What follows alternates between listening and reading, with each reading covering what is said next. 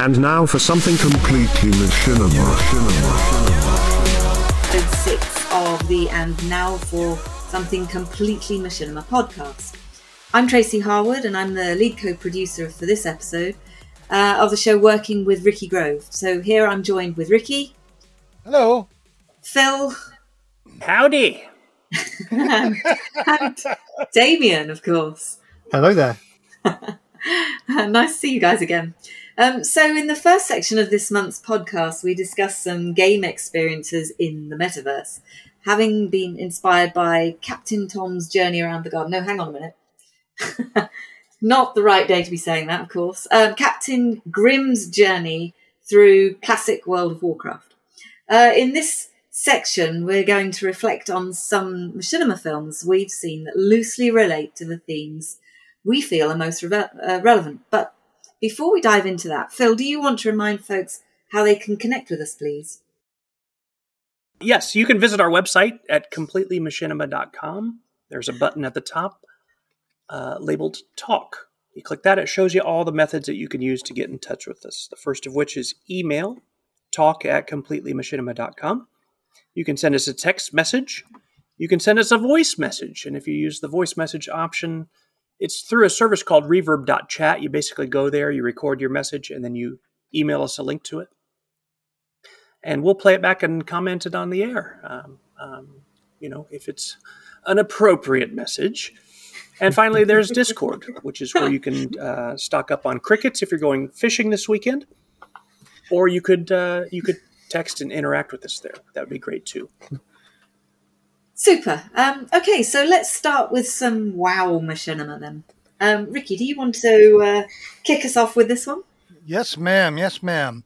Um, you know, I, I, I got to be honest with you. I never liked World of Warcraft machinima, and I, it's your encouragement to think about World of Warcraft machinima because of it being a, a, a sort of open world game.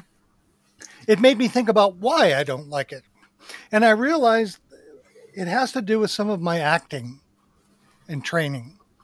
In that, one of the things I came across while I was studying acting and the history of acting and film and all of that was this tradition that was very British of taking history and turning it into classes in England.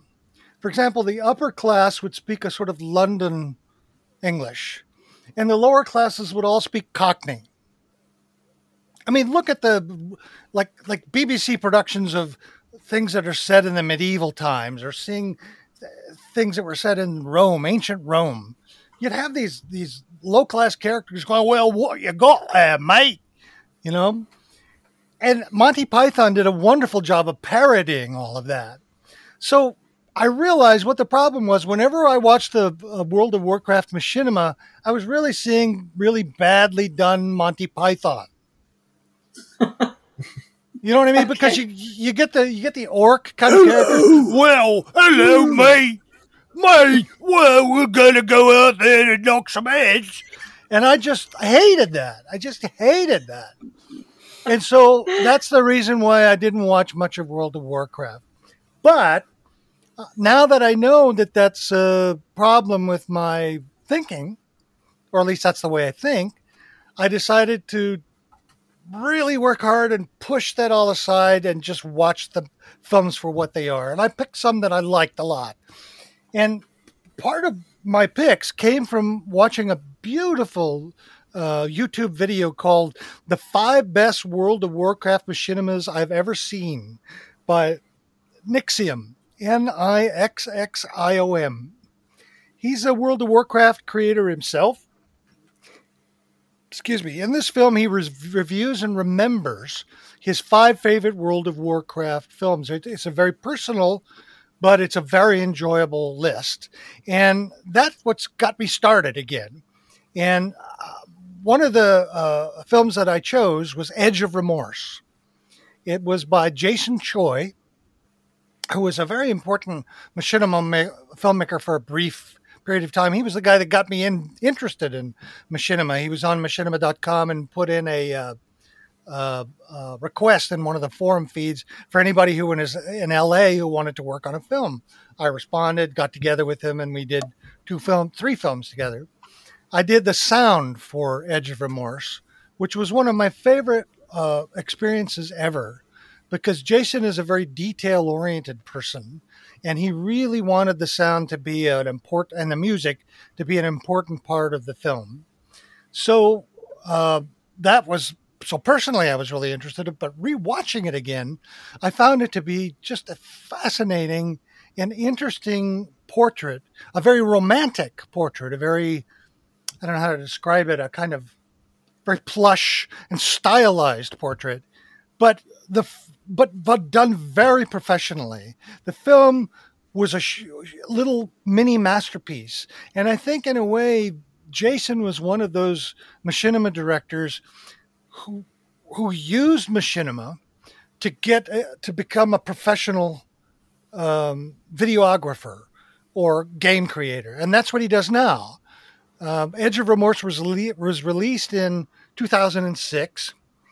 Um, it was created for Xfire's Summer Movie Contest, and he shot and mastered it in, in 720p high de- definition. Uh, using real-time footage of World of Warcraft. Now, the interesting thing I'd forgotten about World of Warcraft is that you don't you shoot it very differently. You shoot the World of Warcraft uh, landscape and places and camera moves separately from the characters. The character animation and the character interaction is all done in green screen in a special character.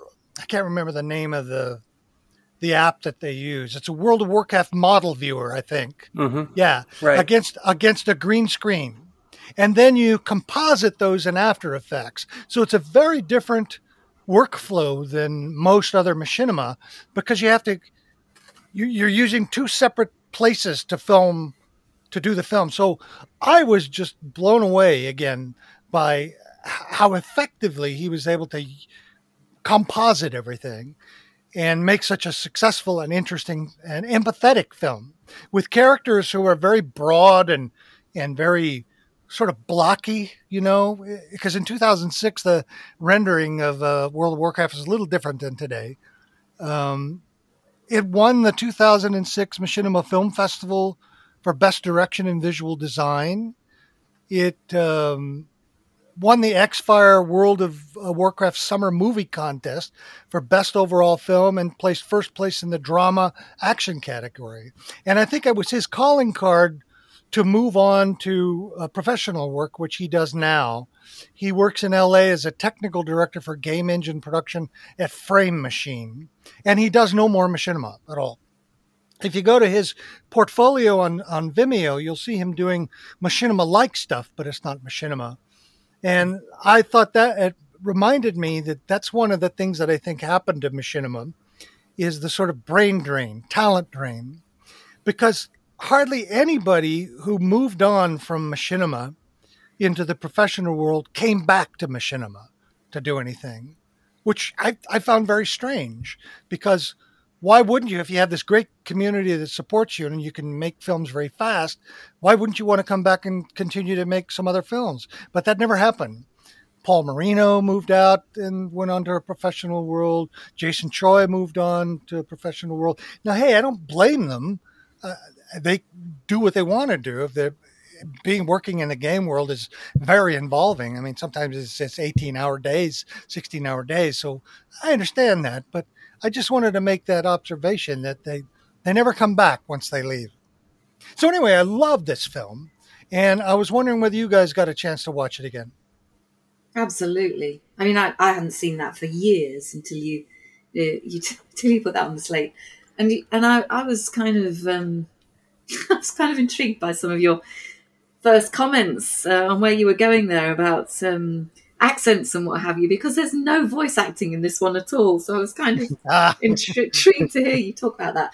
But you know what comes over for me is the um, is the outstanding quality of the soundscape design. And I know we've talked about that um, about you know in relation to several machinimas that we've reviewed over the past six months. It's down to the soundscape, and I think this is another example of the soundscape driving it. It's beautiful quality. Um, the music is spot on with it, and it drives that story. For me, it did anyway. Um, so yeah, that was my observation on it. For me, I, I remember- agree. Oh. Go ahead, Damien. You first. Right. Uh, Thank you.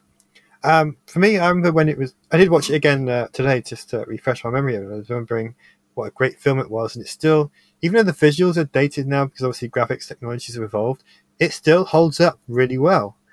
And one of the things that I, I remembered when I watched it originally was back when it was released, there was this thing in the community where people were saying the only emotion you're going to get from any machinima film is laughter when in the humor videos like Red versus Blue and, and so on. But this is a very powerful story told with absolutely no dialogue.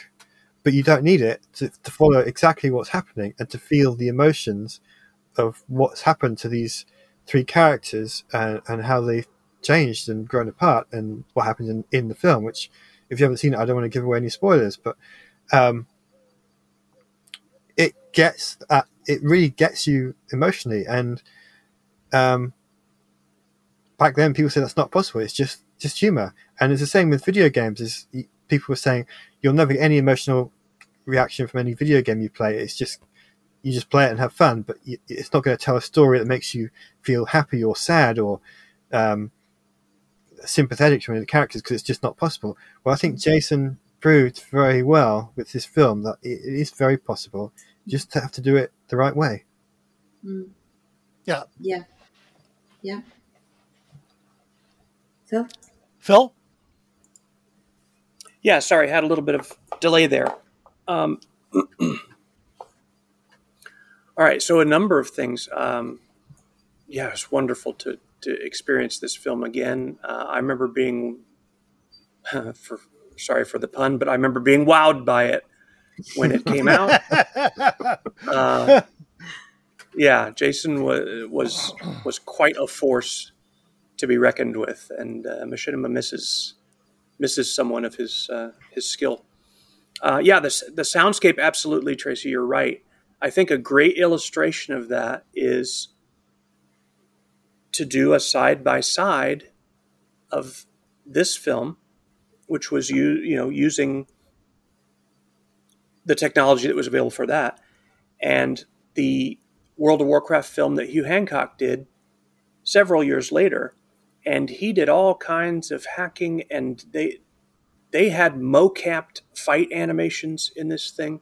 I mean, in terms of what they could achieve with what the characters did, there's like no comparison. Hugh's film just blows away most World of Warcraft films in terms of you've never seen characters move like that in World of Warcraft, you know? And yet, it doesn't have the same wow factor or punch as the significantly older Edge of Remorse. And Yeah. the sound is a big part of that. I did. I had the privilege to do sound for one of Hugh's big movies, and I wish that he would have kept me engaged because, yeah, the sound's really lacking, and it and it it, it makes such a big difference. Uh, Ricky, you did the sound on that, is that right? Yeah. Yes, I did. yeah. It was just it was some of your best work, and and you know the re- one of the reasons Jason was was so impressive when he when he was in the machinima community, I he and I kind of butted heads with each other because we had that was when the whole machinima versus animation debate was going on, and he just ended up on the other side of that argument about that word, a stupid, stupid argument. Yeah. Yeah. So we kind of, you know, and he was he's very he's a confident person. His personality is very strong. He's very confident in himself, and he should be. He's Yeah. extremely talented. But he had already shown the machinima world that he could blow our minds, and it was with his previous film, Only the Strong Survive, which Ricky was one of the main actors in that, and also I believe was involved in the sound on that Yeah. I And that film- sound. in in the Tom Jantol interview uh, from last month, Tom talks about the Max Payne game being the one that really blew his mind, and I have to think that he saw that movie as part of that. Wow, look what this game can do! Look how cinematic it can be. Yeah. So Jason had already shown he could do that, but here is one where, like Ricky said, this really wasn't a game known for cinematic wow. It just really wasn't. It was a game that a lot of people loved. It was a huge fan base. There were some very good films that were made, but that wasn't the hallmark of most WoW machinima. Um, and yeah, Jason just just took it to a whole other level. Okay. Still with me? I'm done. Yeah. Yeah. Okay. Thank you. Thanks for that. Well, you've got another film as well, haven't you, Richard? Uh-huh, you yeah. I wanted to make a quick mention that uh, the video, the uh, five best World of Warcraft machinima by Nixxiom, is well worth watching because his uh, commentary is very uh, funny and also very apt. And he mentions a filmmaker in there that I'd forgotten about, uh, Martin Falch. He was one of the first uh, uh, filmmakers. He's from Denmark, and um, he created uh, feature length films, a trilogy called the Tales of the Past trilogy, and another uh, shorter uh, feature length movie called Divided Soul. Uh, all you can be find all of these things at warcraftmovies.com, which is a great resource for old and uh, new World of Warcraft films. I just wanted to mention him because Falch was one of the first people to do full length films. Uh, my second film, and I got it from Nixxiom's um, list, and it was a movie that I saw when it came out, but I didn't pay much attention because that stupid accent thing. But it's illegal Danish super snacks. Number one and number two. Now, number one, number, number one had no dialogue. Number two had dialogue, and really, number one was a kind of tryout for uh, like a proto version of what they wanted to do, and two is really the best one. And they promised to do a three, but they never came came out with it. Um, Mind Flame was the uh, company that did that group of uh, machinima filmmakers. And here's what Nixxiom had to say about uh, uh, illegal Danish super snacks. He said, back in the day, whenever short machinima movies would pop up, when they'd pop up, most of them kind of sucked, but not illegal Danish. It was funny, it was memorable, it was quotable. What was it about? I don't know. The movie is crazy. And that's exactly the reason I love it. It's absolutely crazy. It has to do with a Danish being the center of, you know, a Danish, a pastry, a magical Danish being something that people want to get to, to gain power in this wacky World of Warcraft world. And it's a kind of satire, but it, it's primarily this gender bending farce like crazy thing that I don't know how they did it, but it was just hilarious. And watching it again, I, I it's long, it's fairly long, it's almost an hour, but oh my god, is it fun! It, I love the idea that that satire uh, is such an important thing in this, and I and I began to reflect that I think satire is a important mode for machinima, all through machinima. For example, Phil, your wonderful Father Frag's Best was one of the most interesting satires on an established sitcom mode, and I think people picked picked up on that, uh, partially from your your uh, filmmaking and partially from others. And I think that mode in machinima is still an important uh, mode for today, and it's a way for other gamers to make other gamers laugh and to comment on the game. Um, the idea that somehow in the game you you you got to get this magical talisman you know in order to become powerful. Well they were spoofing and all of that by turning the talisman into a danish. Gmod does this really well uh, as well in the world of half-life. Remember that chiropractor film that phil shared with us last last month? Oh, that's yes. a that's a complete satire so I think one of the things that I loved about Illegal Danish, despite the fact that it was just madness, um, a mad fun romp, was the fact that it's such a great satire. What did you guys think? Yeah, yeah. Well, I think I, I, there's a few things I think about this particular one. I think for me, what it illustrated so well was the a range of different sets in this game environment. So going back to that meta, metaverse theme, uh, the, those all those different sets, uh, and the way in which they were kind of connected. But the thing that stuck stuck in my mind was these some of these cracking lines that they come out with. Oh yeah, Um, uh, that that one with with that really squeaky voice. There's something about your voice. Um, the, the character says it's a bit like the last thread on a very thin rope. what a line! I thought that was wonderful.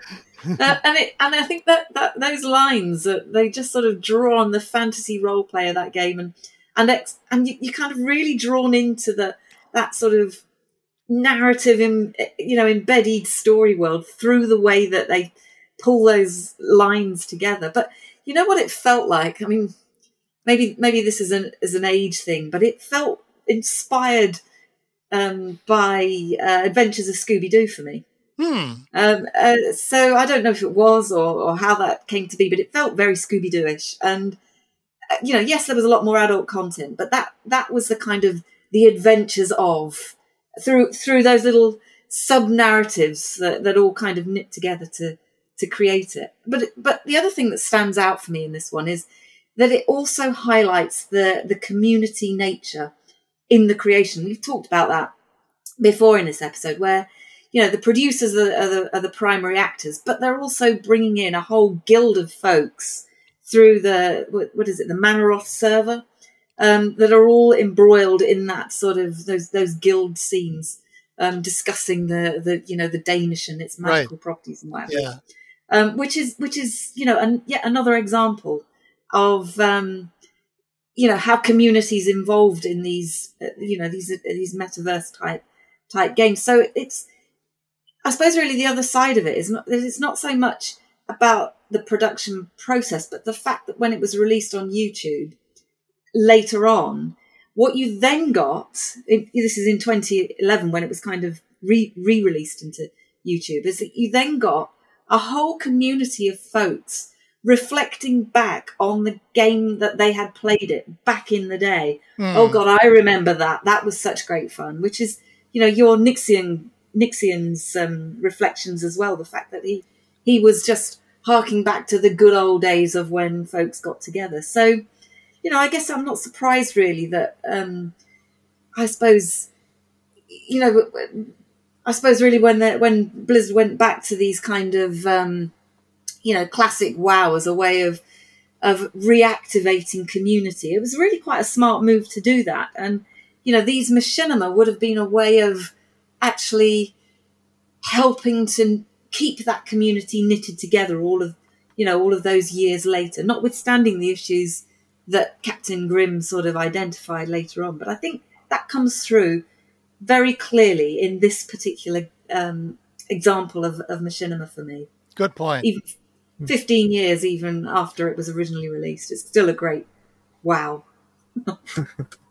yeah, and Mindflame, the, the, the group that was behind that film, they were a team. They were a sizable team, actually, um, and uh, very diverse group of people. There was one one girl that was on that team. Her first name was Jenna. I can't remember her last name, and I, and we ended up in an interview somehow. And I can't remember if I interviewed her for my old podcast or she interviewed me for hers. Uh, but we ended up, you know, discussing and kind of mutually admiring each other's work and stuff. But uh, and she she told me a bit about uh, that team and stuff. And I mean, to think that that happened, for that to happen now would be exceptional. To have a tight knit team that's spread out like that, unified simply by enjoying, like like you said, Tracy. It's the game is part of it, yeah, but it's really those people and those interactions with the game. And this this film emerged at a time when there was this whole groundswell of uh, that Warcraft movies site. I think it's the same website that was active back then.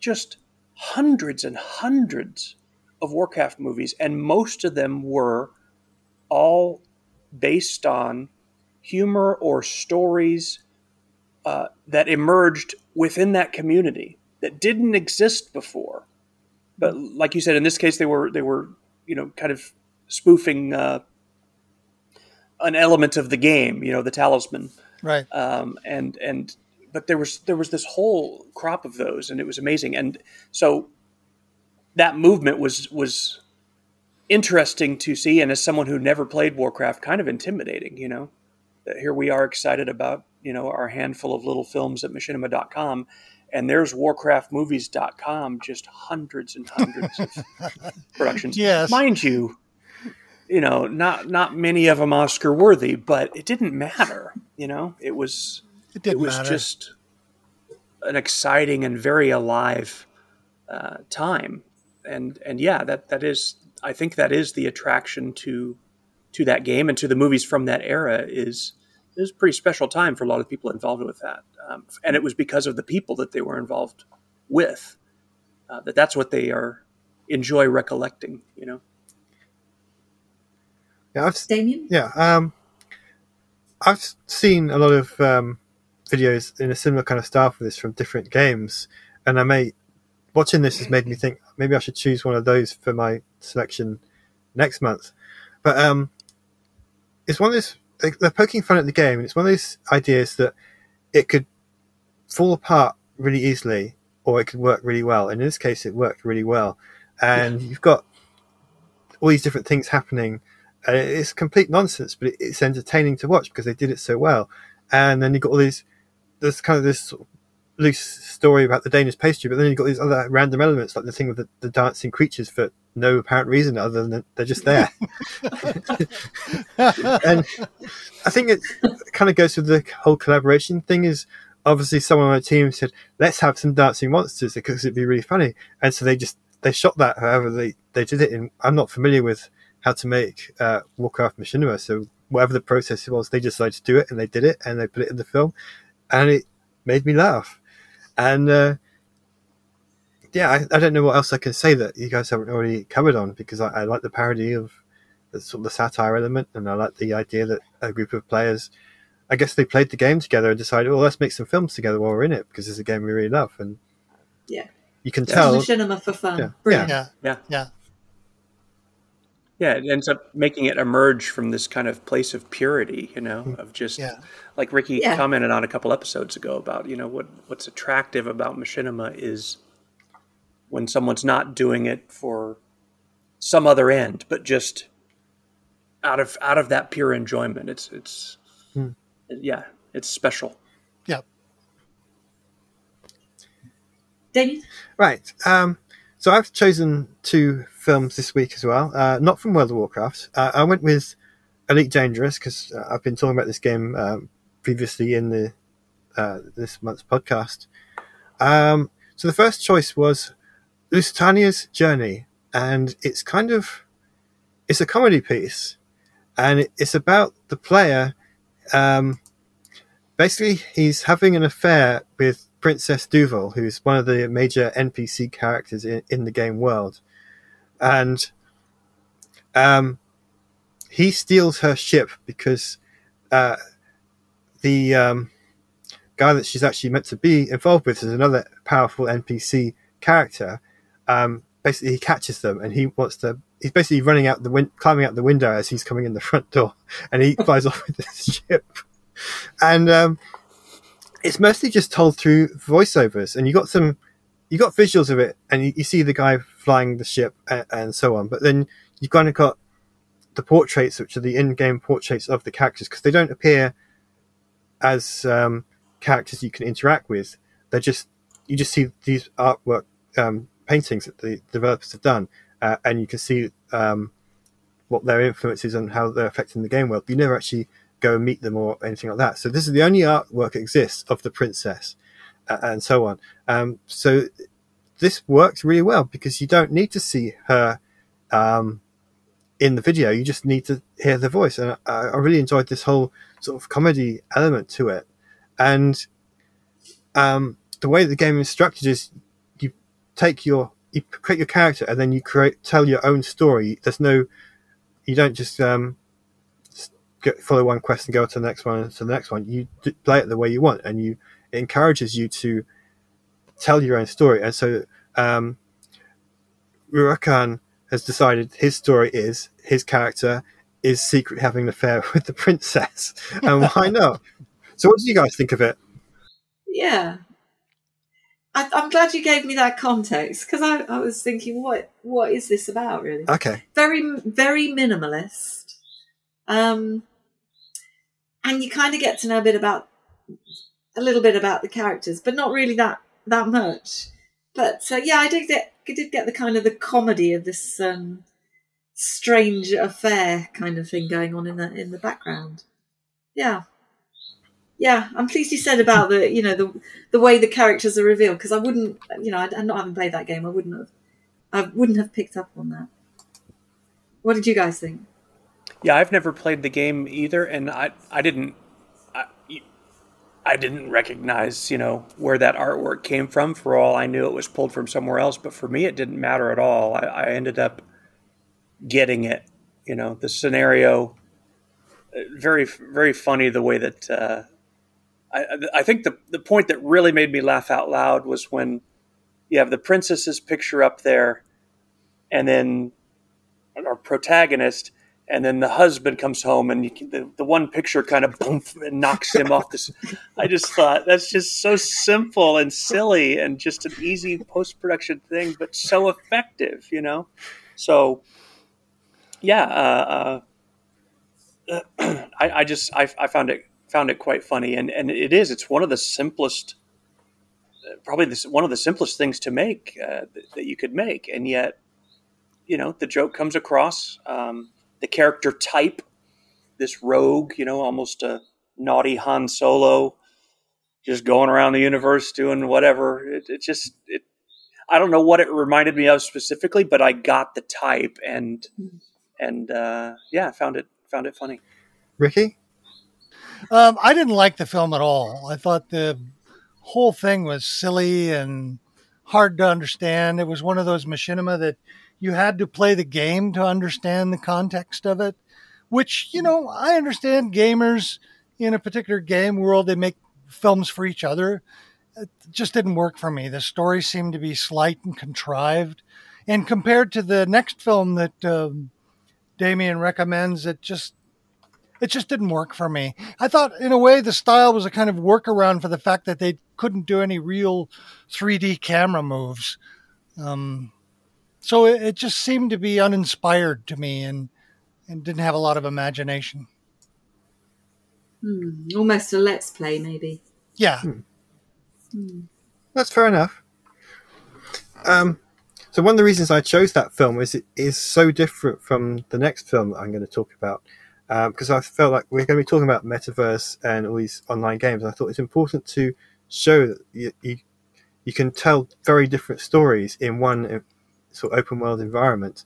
So the next film is called Void, and it deals with a character who's the last survivor of some kind of alien encounter, and you don't really get to see what happened. You get some shots of um, this sort of alien environment. And in the game world, the aliens are called the Thargoids, and there's this whole mystery about who they are and what what's going on. And it's kind of like an ongoing thing where you can go in and sort of investigate, but people, the players actually have to figure it out themselves, and they're all working together. Uh, but obviously, this particular mission went really badly, and he, this guy's lost his entire crew, uh, and he's kind of dealing with the trauma of that experience. And I don't want to talk too much about the story because I always worry about spoilers for people who haven't had a chance to see it yet. Um, but it's just so dark and um, intense, and yet it's the same world that this silly story that um, we were just talking about took place in. Mm-hmm. And I feel like that's one of the good things about um, sort of metaverse MMOs is they're huge, and so you have this room to tell a scary story or a serious story right, or a, right. or a comedy and um, so that's, that's why I chose Void. And actually, Void is the one I chose picked first and found first. And this is so good, but I need to find something to contrast it with. Mm. Um, so, what do you guys think of Void? Oh, it is so good. It's one of the, one of my hmm. favorite machinima films from any source that I've seen in a long time. Mm-hmm. Uh, and I don't know. Again, I've never played the game, so that backstory bit that you gave to it, I had no knowledge of that. Maybe it was in the description. I didn't even read the description. I usually don't before watching.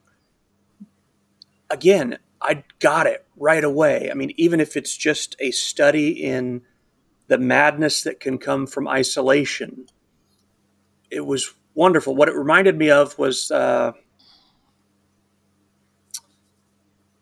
there's a there's a live action movie that came out probably 10 years ago I can't remember the name of the lead actor, but basically the whole thing was this guy was on the moon Oh and yeah, he was there by was- himself. It's just called Moon.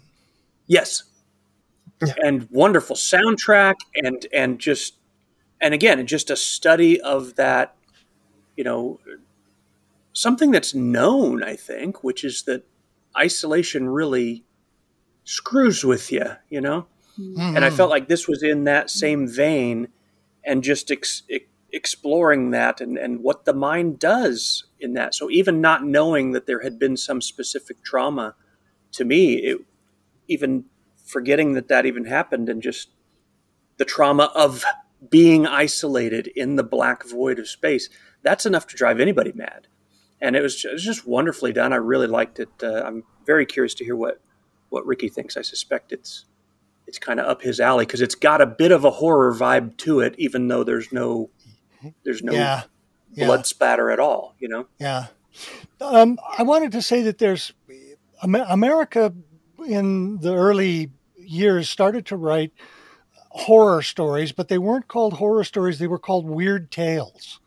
Poe wrote something called The Weird Tale. And then that faded in the early 20th century when the term horror was uh, created by publishers in order to sell a particular genre, a particular product. But in the last 10, 15 years, the weird tale has come back because the weird tale has a very unusual elements to it. One of the things that it does is it makes you uncomfortable when you're watching it. It makes you feel queasy. Like somehow something is going to happen and it's not going to be good and you you don't know what it is and you're sort of waiting for it to happen. Um, the uh, uh, Jeff Vandermeer wrote a series of books called the um, Southern Reach trilogy. Annihilation uh, was the first one. They made a film of it. Uh, I very, saw that. a very poor film uh, compared to the novels. But anyway, he he single handedly reestablished the weird tale vibe, and so now that's just spread out everywhere. This film could be the result of Jeff Vandermeer's um, impact on culture, but what Void does is it puts you in this situation where if you look at it objectively, nothing much happens except for a couple flash frames where there are these odd, strange creatures that are right cl- close up, so they're they're very arresting. But the rest of it is just this character looking around, and you're hearing his inner voice thinking, and then shots of the void of space where you see the uh, this small ship with this huge universe in it. So ostensibly, the visuals, as well as they are, and the editing as they are, are no great shakes. But the context of the story, the monologue, and the excellence of the acting makes the thing so creepy. It's very much mm. like Lovecraft's story in space, Yes. and it implies far more than what it actually shows.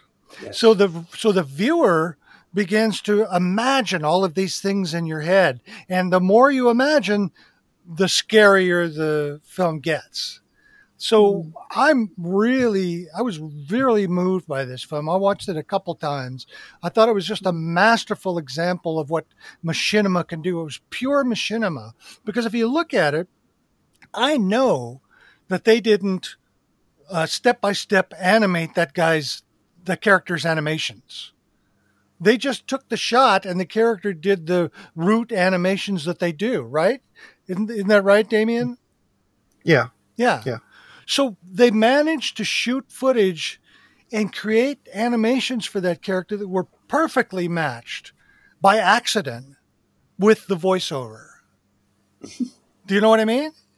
Yeah. and that's that's what machinima you can do with machinima where you you you create things almost by accident by improvising and some of those movements well like he'd say something something that was really bothering him and then he'd turn and look away and you got this feeling like he was trying to look away from his thoughts like he was trying to get away from it you know what i mean Yeah. oh mm-hmm. man what a great choice really really mm-hmm. exciting thanks for picking this film yes. I don't Oh. think I can add to that at all. I just, I again, I thought it was beautifully acted. The soundscape design, I thought it was just very well synced. I thought it was by design. I didn't get the feeling it was improv, but you know, I'm sure you're right on that. It was, it was a real psychological drama for me. not. I'm, I'm not sure I would have called it horror, but by the time I'd finished watching it, it was really creepy. Mm, yeah. It It's kind of- was- horror in the same way that Alien is horror. It's kind of that horror science fiction crossover Yeah. element that makes it kind of it really creeped me out for There's, sure. there's almost a But I sense tell of you what, there's a sense of dread you get Yes, that, Absolutely. gets, that's that gets that gets more and more powerful as the story goes on. Yeah, yeah, and do you know, it, I not in the same way at all. But do you remember the film called Ignis Solus? Oh Yes. yeah. Do you, do you remember that film? hmm Well, it was vaguely reminiscent of that machinima for me because that that was all about uh, how it feels to be alone in the game, burn alone, Mm. and and this had that kind of same sense of what is it like to be alone in this game. Not not in the, not in terms of the aesthetic or, or what was going on, but just that that notion of being on your own in the in the game. I thought it was playing on that, and it Yeah. just brought that other I could see that that. other one to to mind. Um, Yeah, for me that driven- does that does put it in in the horror category again, not the modern Hollywood understanding of horror. You know, the Saw movies or nonsense like that. I mean, yeah, true. Get inside your head. Uh, oh, did we lose Tracy? Oh, there she is. yeah, I lost the sound. Um, the example that I can think of is I remember the first time that I saw uh, Stanley Kubrick's 2001. And there's a scene where I, I hope I'm remembering this right. I'm going to hear it from a lot of people if I'm telling this wrong. But isn't there, there's some scene where one of the astronauts is outside the spacecraft and ends up getting jettisoned, still in his spacesuit, but gets jettisoned out.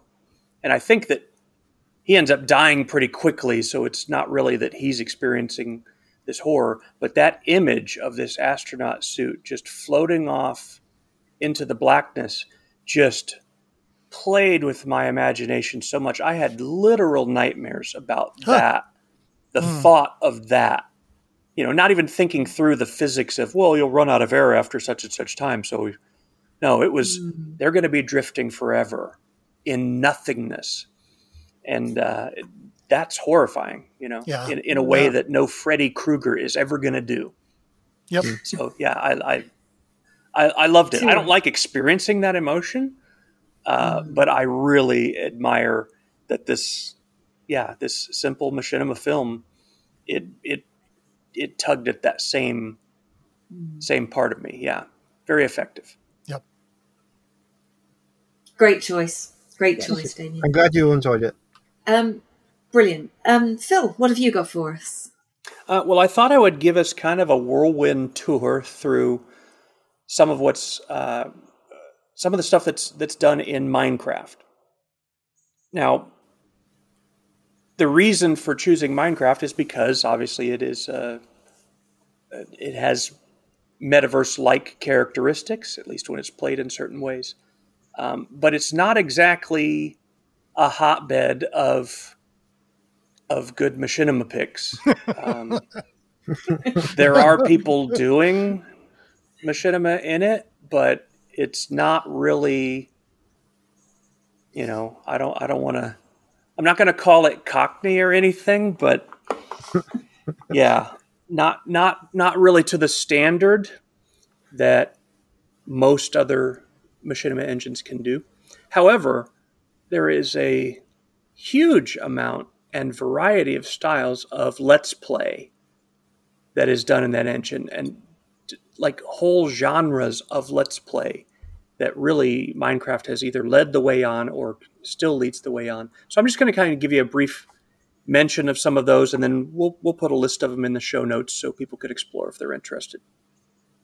The first Minecrafter that I ever uh, encountered uh, on YouTube was a guy who goes by the name of Stampy Longhead. uh, he's Yeah. he's from Britain somewhere. Um, he's got about 10 million followers on YouTube. He's been Oh, doing my Minecraft videos since Minecraft came out, really. Mostly on the Xbox, and I think now he does some on the PC. All very kid friendly stuff. Like, I mean, even his voice, it's like he's on the Captain Kangaroo show or something, you know? It's, it's, he knows his audience is kids, and he couldn't be more delighted about it. And he's probably I don't know. I'm going to guess he may have recently turned 30 years old. I mean, he's a young man, but he's just found his niche and just loves what he's doing. So he builds these big worlds, and he'll a lot of them are he'll be in that world, and he'll have a ton of people in there with him that maybe are part of the YouTube audience or just friends of his that he's made through this, and they'll just improv their way through little adventures. I kind of I think that his writing style is probably very similar with different outcome, but similar to what I've heard is the style for Curb Your Enthusiasm Hmm. with Larry David and those actors, where basically when they approach a scene, they've got kind of an outline of, okay, we need to get from here to here, but there's no dialogue written, there's no script. They improv it. You can only do that with really skilled people. Uh, and obviously, this isn't executed with that kind of skill or, frankly, with that kind of humor. But that's what it is. Is you get the feeling that okay, eventually we got to get to here. You're going to make me this cake in Minecraft but how they get there they just they just kind of meander along and just have fun and he's yeah he's attracted quite an audience with that so i'll include a link to the his youtube channel video which kind of gives a nice overview a bunch of clips from from different videos that he's done. Um, log.zip is another long time uh, youtube minecrafter. His focus is reviewing other people's uh, creative uh, content creations within Minecraft, and also he has hired a set of coders for Minecraft who he'll come up with some idea about. I want to do this crazy thing in Minecraft, and they'll code it for him, and then he makes the video about it, and he pays him to do it. He's an even younger guy. I I, I would guess he's probably 26 years old, um, and has been doing it for since he was a teenager, since he was still in high school. Um, very entertaining guy, huge following, four something million followers, and and that's that's what he does. He's made this whole following from that. Another one is a guy named Dream, who is a world record holding speed runner of Minecraft. For those of you hmm. who don't know, Minecraft, while it is open world, there are certain advancements and achievements that the developers built into the game the biggest, uh, the culmination of which is to slay the dragon. You have to do all these other things beforehand before you can get there and do that. Uh, and that's what a speed run in Minecraft is: is getting from zero, start a brand new random procedurally generated world, and find and slay the dragon in this other alternate universe within Minecraft. It's crazy, and he, I want to say that he's done it in fifteen minutes. Uh, I Oh, played wow. Minecraft for about a year before I felt ready to take on the Ender Dragon. So, yeah. Well, his thing now is he's extremely skilled, obviously, in moving through Minecraft very quickly. So he gets four or five of his friends to join a server with him. They start up a new world, and he tries to complete the game while they all try to kill him. Most of the time, he wins with five people who are no slouches themselves are trying to chase him down and, and kill him and overpower him. it is the most entertaining thing I've ever seen in Minecraft. His Harry videos, Houdini. they just about they just about break the internet when he releases them. He typically gets about 30 or 40 million views Oh my god! within a few days. Yeah, probably the most the, the the most popular Minecrafter on YouTube. Very very entertaining. Uh, you hear their voices the whole time, and it's all of them talking and interacting. And then after he releases the main video, he'll release like an uncut version and some behind the scenes stuff. And it's just so entertaining to hear these these guys who clearly know each other very well. And uh, it's it's a real riot. Uh, Gamerboy80 is another uh, Minecrafter. He specializes in multiplayer. There's a competitive server called Hypixel, hosted in the US. It's the largest Minecraft server in the world, hosts 100,000 simultaneous players at any given moment. That's, that's the average, how many people are in there playing at any time of day. And he's been on the leaderboard of uh, some of the competitive games there, one of which is a capture the flag type game called Bed Wars. And so he he will record these games of just himself just playing that, often with the odds deliberately stacked against him because being at his skill level, it's very hard for him to find any kind of challenge. Uh, and he narrates the whole time as he plays, and he's quite quite funny. He's probably twenty something years old. All these guys are very very young. Uh, the final one I'll mention is a guy named Il Mango. He's not the only one who does this, but he's the most impressive. He focuses his videos on Minecraft has a built-in what are called command blocks, which basically are it's a block you could place in the game and you put some code in there that will execute based on certain conditions and you can chain them together and basically run a program within Minecraft that will manipulate the blocks or manipulate the environment uh, through automation and pistons moving this, that, and the other. And there's a whole power system they call Redstone that you chain it all together with. Very impressive. And so he'll build these unbelievably huge and complex contraptions using simply that system. And then he shows them off and, ex- and goes through and explains everything about how it works. It's Oh, remarkable. wow. The most recent one that I saw him do is a 3D printer in Minecraft that basically he can put in a pixel art image and this thing will build it out of the various colors of wool that you can have in Minecraft. It's it's astounding, and he's been doing that for years. Just just amazing. So, again, narrative machinima, arguably Dreams stuff uh, is has a narrative to it. It's a chase, you know. It's a, a great race type of thing, cannonball run of, of sorts, if you will. But other than that, narrative machinima is not really very strong, and there's good reason for that. And one is that there are certain mods that would be required to make that feasible. And modding for Minecraft, while the modding community is huge and thriving, uh, the challenge is the game is updated so often and in significant ways that mods break all the time. You know, a mod that worked three versions ago doesn't work now.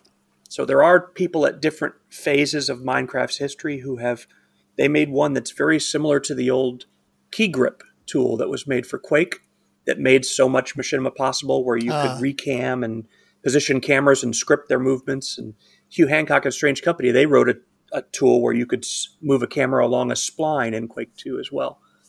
Um, those tools have been attempted but you know it's all by volunteers and you know you, you invest your time in that and then the next update to the game comes out and it breaks it so the utility of those is is can be quickly made obsolete and it's just not reasonable to expect you know for fun developers to keep up with the pace that that minecraft is is making significant updates to itself. Um, there are an average one major update per year on average. Wow. I was going to ask you that the tools to make machinima in Minecraft have to be pretty simple because so many kids make machinima, but also there's so much of it being put on the the net every day. What what are some of the tools? Are they just mods for Minecraft or are they built into the game? i'm sorry that that last sentence broke up on me there Are Your they uh, are they mods? Do you have to use mods to make Minecraft, or are the machinima tools built into the game? Well, most of the there are mods that people use uh, to modify the way certain aspects of the game go. I don't know of a whole lot of mods that are helpful specifically for uh, for machinima purposes. A lot of that ends up just being multiplayers getting together. One person is the camera, turn off the HUD, and film. Hmm. Um, that's that's usually what it comes down to. So there is there is one time lapse tool that I know of, but it does require multiplayer. It's it's Damien's setup that he mentioned. Uh, another computer there with the camera on, and, And I've seen guys your who do that. They do these massive builds. use your nose, and basically the camera just sits still. Or in in some cases, they'll have something that can simply move the camera very slowly over time, and it captures. Then with some third party software, they're capturing time lapse frames. Hmm. Meanwhile, they're building some huge thing.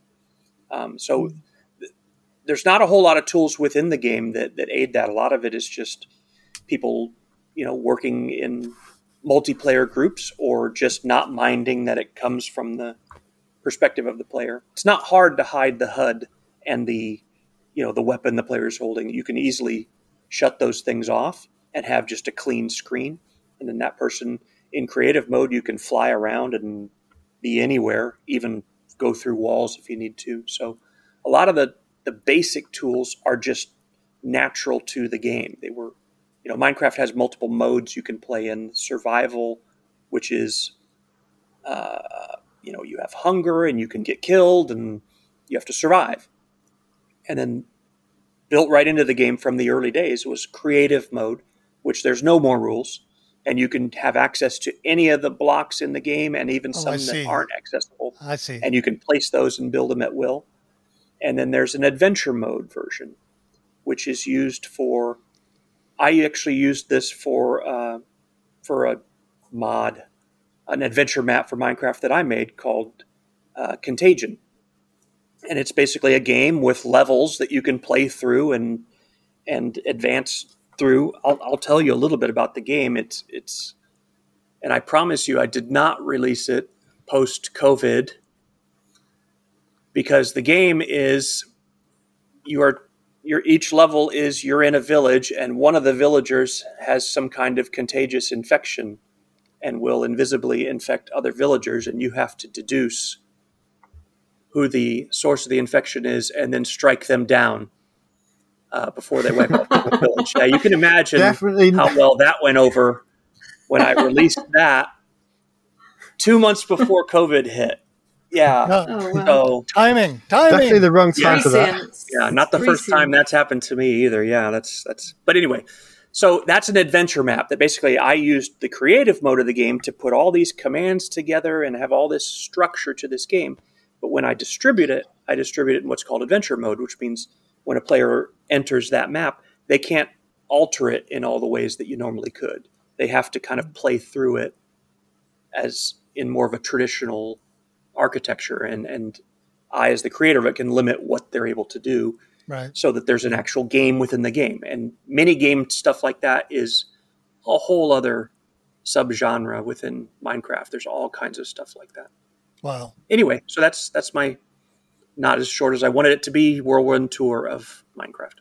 Nice. I'm Thanks. fascinated by the breadth of ways that that can be played and and let you know i think when we first started this podcast we were thinking let's play was just play the game Yeah. but what you've demonstrated there is there's so much more to it than uh, just play the game Oh yeah. fascinating Well, and that's helped by a game that offers so many so much variety of ways you can play the game, including Yeah. the built-in ability for users to create games within the game. Yes Mo- Roblox is the other example of, of an environment that does that. Right. And it's huge in popularity. Oh my God. So- yes. yeah. I wanted to mention that um, Omniverse Machinima has a uh, Minecraft element to it as well. You can save levels from Minecraft and upload them into Omniverse Machinima and create Machinima using motion capture with a Minecraft character. Wow. Oh, wow That's not possible any other way, by the way. That's wonderful news. I Hmm. can't wait till 2026 when I can get an RTX card and, and try that out. okay shall we move to mine Yes. Yes. Yes. um, final films for this week, this month. Um, so I'm neither WoW nor sci-fi nor um, block stuff. Really, I'm going to go back a little bit to um, Second Life, um, and I'm talking old time stuff too. So my first film is the Petrovsky Flux. Um, which is a machinima that was made by somebody called Toxic Menges back in 2009. Um, but it's not actually uh, a film as such. It's a tour of a virtual art installation in Second Life, which represented a kind of steampunk city in the sky, which, uh, which was hosted by um, the Spencer Museum of Arts on on their island and created by a couple of um, folks in world called Blotto Epsilon and QT Benelli. Uh, it's long since been dismantled, of course, and has now completely disappeared from the virtual space. Um, so it's a fly through. It, um, it's illustrating the kind of organic nature of the installation, and and put to some pretty impressive music, which actually complements the strangeness of the artwork quite well. What's interesting about it is, though, it's not the only machinima of this experience, um, but it's the one that I like the best because actually it produces that sense of nostalgia from having experienced that actual installation all those years ago. Um, so what it's doing, therefore, is documenting and archiving the experience of being in the sim in the artwork and at a time when that virtual environment behaved in a very particular way. So that, for me, is a is a kind of a good example of a of a documentary style um, machinima. Before I ask you what your thoughts are, there, I'm going to tell you about the second one as well. And the second one that I picked is Molotov Alva and his search for the for the creator, um, a Second Life Odyssey. Now, you'll probably recall this. This was by Douglas Gayeton. It was released in 2007, but actually it was commissioned by a Dutch channel called Submarine. And the film became infamous because it was the first machinima sold and distributed by um, a mainstream channel, HBO, at the time. Now, it's a it's a narrative story filmed in a, in a documentary style over 10 episodes. And it's actually it's it's something that you picked out earlier phil. I think it was it's actually it's about a character this molotov alva who who leaves his carbon-based world to inhabit this virtual environment of second life. And it's basically shot as a video diary of uh, of the exploits um, that he experiences he travels as he travels in this kind of virtual space and explores the limits of virtuality in some sort of parody of real life including things like ownership of space, relationships with others, the representation of others in that space, um, all in search ultimately for the creator, which of course he eventually discovers is not one person but many people. And in turn, he becomes a creator only to realize he is part of this market economy that he doesn't really uh, like at all. He's quite unhappy with his choices, so he becomes a griefer. Um, and eventually he seeks to reconnect with his physical life. So it's kind of a narrative full cycle um, and somewhat of a snapshot and an observation, I suppose, of the breadth of experiences that you can have in that virtual environment, including its frustrations and its limitations.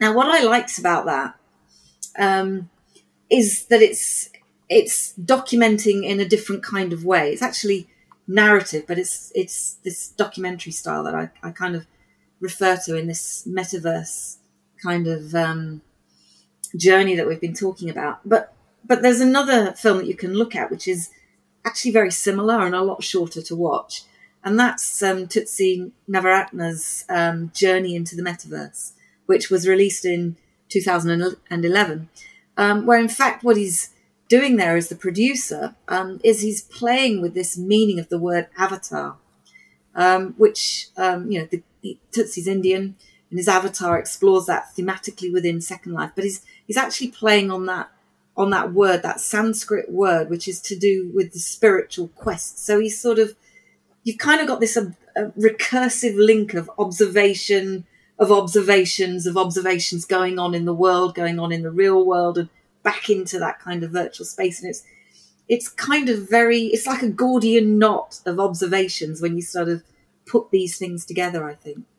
Um, so you know again what what for for me these these three little films illustrate is this expansiveness of the the virtual experience and the ways in which that narrative inspires the creators to it to explore and document what they're doing and then retell their stories to others what did you think? Well, the uh, I'll start with the Petrovsky one. I remember when it was uh, released, or around that sort of time, I watched it. and I didn't like it because it was just a tour of this environment in Second Life. I thought, well, if I want to see this, I can just go into Second Life and explore it myself. Yeah. Um, so it, at the time, it did not appeal to me at all. Um, but now, as you said, that doesn't exist in Second Life anymore. So as far as we know, this video could be the only record of this creation that someone made in Second Life. Mm. So it's it's got a different uh, sort of appeal to me now because um, there's no way to go and see it. I can't go and have a tour around it because it doesn't. It's not there anymore. And someone obviously spent a lot of time building this, and for whatever reason, they took it apart or sold it or whatever happened. Um, and so it's gone. There's absolutely no way that's ever going to be viewable again apart from this video. And so this is now a record of someone's creation that they spent a lot of time building. What about the others? Um, I didn't get a chance to watch the Molotov Alva one, but I did watch Journey into Metaverse. And one of the things I liked about that was the idea that the avatar wanted to come into the real world Yes. and explore sort of our world rather than Mm. just be um, Mm. sort of a virtual character. And it's kind of got that feeling. Well, what if these virtual characters did actually have personalities and want to explore? It kind of reminded me a little bit of the Matrix, not really, but the idea of escaping the, the virtual reality, the virtual world to, to, to come into the real one. Mm. And it also reminded me of a game that I was playing recently, um, Stellaris, which is kind of a space empire building game. You, some planets have got these um, dig sites which you can dig up and you un- uncover um, ancient secrets. And so there's this one where it said that the entire population killed themselves because they believed they were all in a virtual environment and thought that was the only way to escape. And of course they are because they're all in a video game. Yeah. Wow. yeah. Okay. that messes with that, it reminded me of that. It's completely different from the film. It's just that watching Yeah. the film ma- gave, gave me that same Mhm. sort of memory. So yeah, that's Right. that's my thoughts on the, the, the two films I watched. Nice. Ricky, what did you think? Well, um, uh, Petrovsky Flux was a wonderful film. It's like watching a surrealist painting come alive, uh, Dalí steampunk. You know, it's strange, it's mysterious, and the feeling you get from from the way the film moves the camera in amongst the um, par- parts of the creation and the use of excellent music that you pointed out earlier gives you a feeling, and that that's the most important thing about it. I think it's uh, Second Life is unique in that uh, machinima documentary is such a live movement there. It gives you a perspective on a virtual event or a virtual creation or a poetic uh, uh, creation inside of uh, a Second Life. I think, um, although I have to say that if there was another filmmaker who, a documentary filmmaker who made a documentary about this location, somebody with a better sense of humor could make a very funny film out of it because there's some very funny things that the machine does, you know, drop things down and everything. So it's a perspective on the event. And like I said, nowhere else but Second Life do you find these kinds of films. Remember, I mentioned uh, dance documentaries from the Milan uh, Machinima Film Festival by Iono Allen, which were very serious and very strange. So I like that part of it. And I like the film very much. And it does create a sense of nos- nostalgia uh, in Second Life. I want to contrast the Molotov Alva with Journey to the Metaverse by Tutsy. Uh, Journey to the Metaverse is just an extraordinary film. Tutsy is a unique artist. I don't think any other filmmaker makes movies like he does. He manages to combine live action with Second Life machinima in a way that nobody has been able to do effectively. He's also a very postmodern writer. You know, nowadays we talk about meta being a joke where it refers to anything that refers to itself. But he's all he's trying to understand his country and himself and what it means to to be that in a virtual world. What's the difference mm-hmm. between himself and an avatar? It's the kind of poetic philosophical machinima that only he can make. And it's mm-hmm. just genius because it takes you in places and you follow his thinking in a way that you don't in Molotov Alva. I didn't like mm-hmm. Molotov Alva when it came out, and I don't like it now. In fact, I like it least. It's disingenuous, and it's, it's an extended advertisement for Second Life in the guise of a philosophical search for yourself. too many inconsistencies in the character's reasoning. You get to a point where you go, well, he said this, but earlier he said that. Well, why couldn't he have done this? I think it's a fad machinima that became famous because of its timing. It came out at a time in which Second Life was huge. And I think HBO saw an example to capitalize on an interest in Second Life. And it has the appearance of being deep and uh, uh, important, but I think it's phony, disingenuous. So, Journey to the Metaverse is the real deal. Molotov Alva is a wannabe. That's fair enough. Phil? Yeah, all of these were a reminder of that first decade of the 2000s, uh, the latter half of it, when it's just some extraordinary work was coming out of Second Life. It may be that that's still the case, but it seemed like it really peaked then. Um, and yeah, these the, the documentary style um, just kind of naturally came from that world. I think. Um, uh, the one thing I'll say is, is because uh, you guys have pretty much covered it, is uh, Molotov Alva uh, I actually met the creator of that, Douglas, at the Machinima Film Festival, and uh, got to talk to him for for a bit. He's an older older guy, older than me, and uh, he's a very interesting guy, very deep, and uh, yeah, I got the impression. I don't have quite as strong of feelings about Molotov as Ricky does, but it it it never was one that that gripped me as a favorite and then and also now too I, I i can't help but wonder like how much of what i end up disliking about the end product was all the other hands in the pot that were inevitably there given where it was going to be released you know? Mm-hmm. and I, I the, the, the man himself douglas was was was a deep and kind of serious person. It was kind of comical because you know of course at that same Machinima Film Festival, there's stuff of the ilk of you know illegal Danish super snacks, and I can just see him just going, "What have I gotten myself into here?" You know, yeah. he was, and he wasn't. He wasn't being. He was being very gracious, like he wasn't being snooty, but there was this kind of sense of, you know, this stuff isn't like what I'm trying to do at all. Um, I, he took it. He took, he took what he was well. doing very seriously. You met him too, I think. There didn't you? I did. Yeah, yeah. Did. yeah. Nice man, very nice guy, yeah. and but but very serious.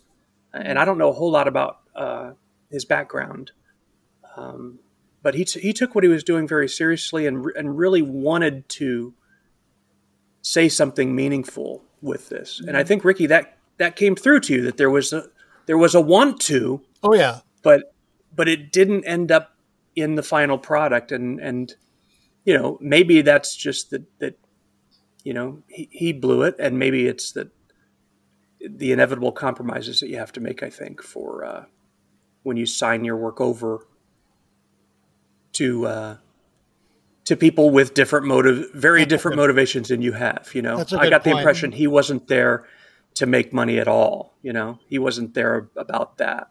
This was a very he was very personally passionate about it. And uh, and I didn't get a sense from him on whether he was happy with how it turned out. Um, he didn't really emphasize that a lot in our relatively brief conversation, but but he felt like it was Im- that it was an important subject.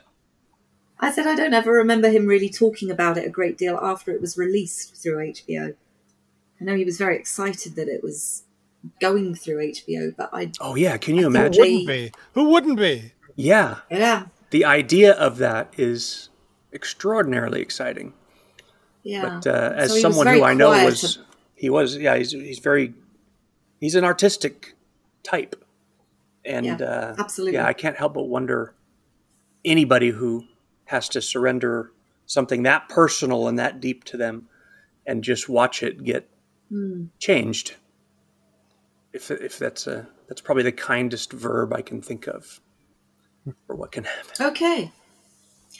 Well, I'm somewhat conscious that what we've done in this section of our episode is reflect on old machinimas to explore what is really only now emerging as a plausible concept in terms of the metaverse. Um, so we've still got more to discuss on this one, I think. Um, but what we'll do for now is wrap this up as our film section, and in the next part of our episode, we'll explore some of the challenges as we see them. So that's it from, from me for now. I'm Tracy Harwood, and from Ricky Grove, Hello. goodbye. Goodbye. and from Phil, did Goodbye. you say goodbye, Phil? Goodbye, thank you. and from Damien, See you next time. thank you very much. Um, Phil, do you want to again remind folks how they can get in touch with us, please? I'm going to do the abbreviated version since we're running long. Go to machinima, uh, completelyMachinima.com, click the talk button.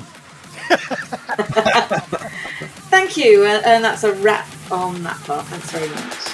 And now for something completely machinima. machinima.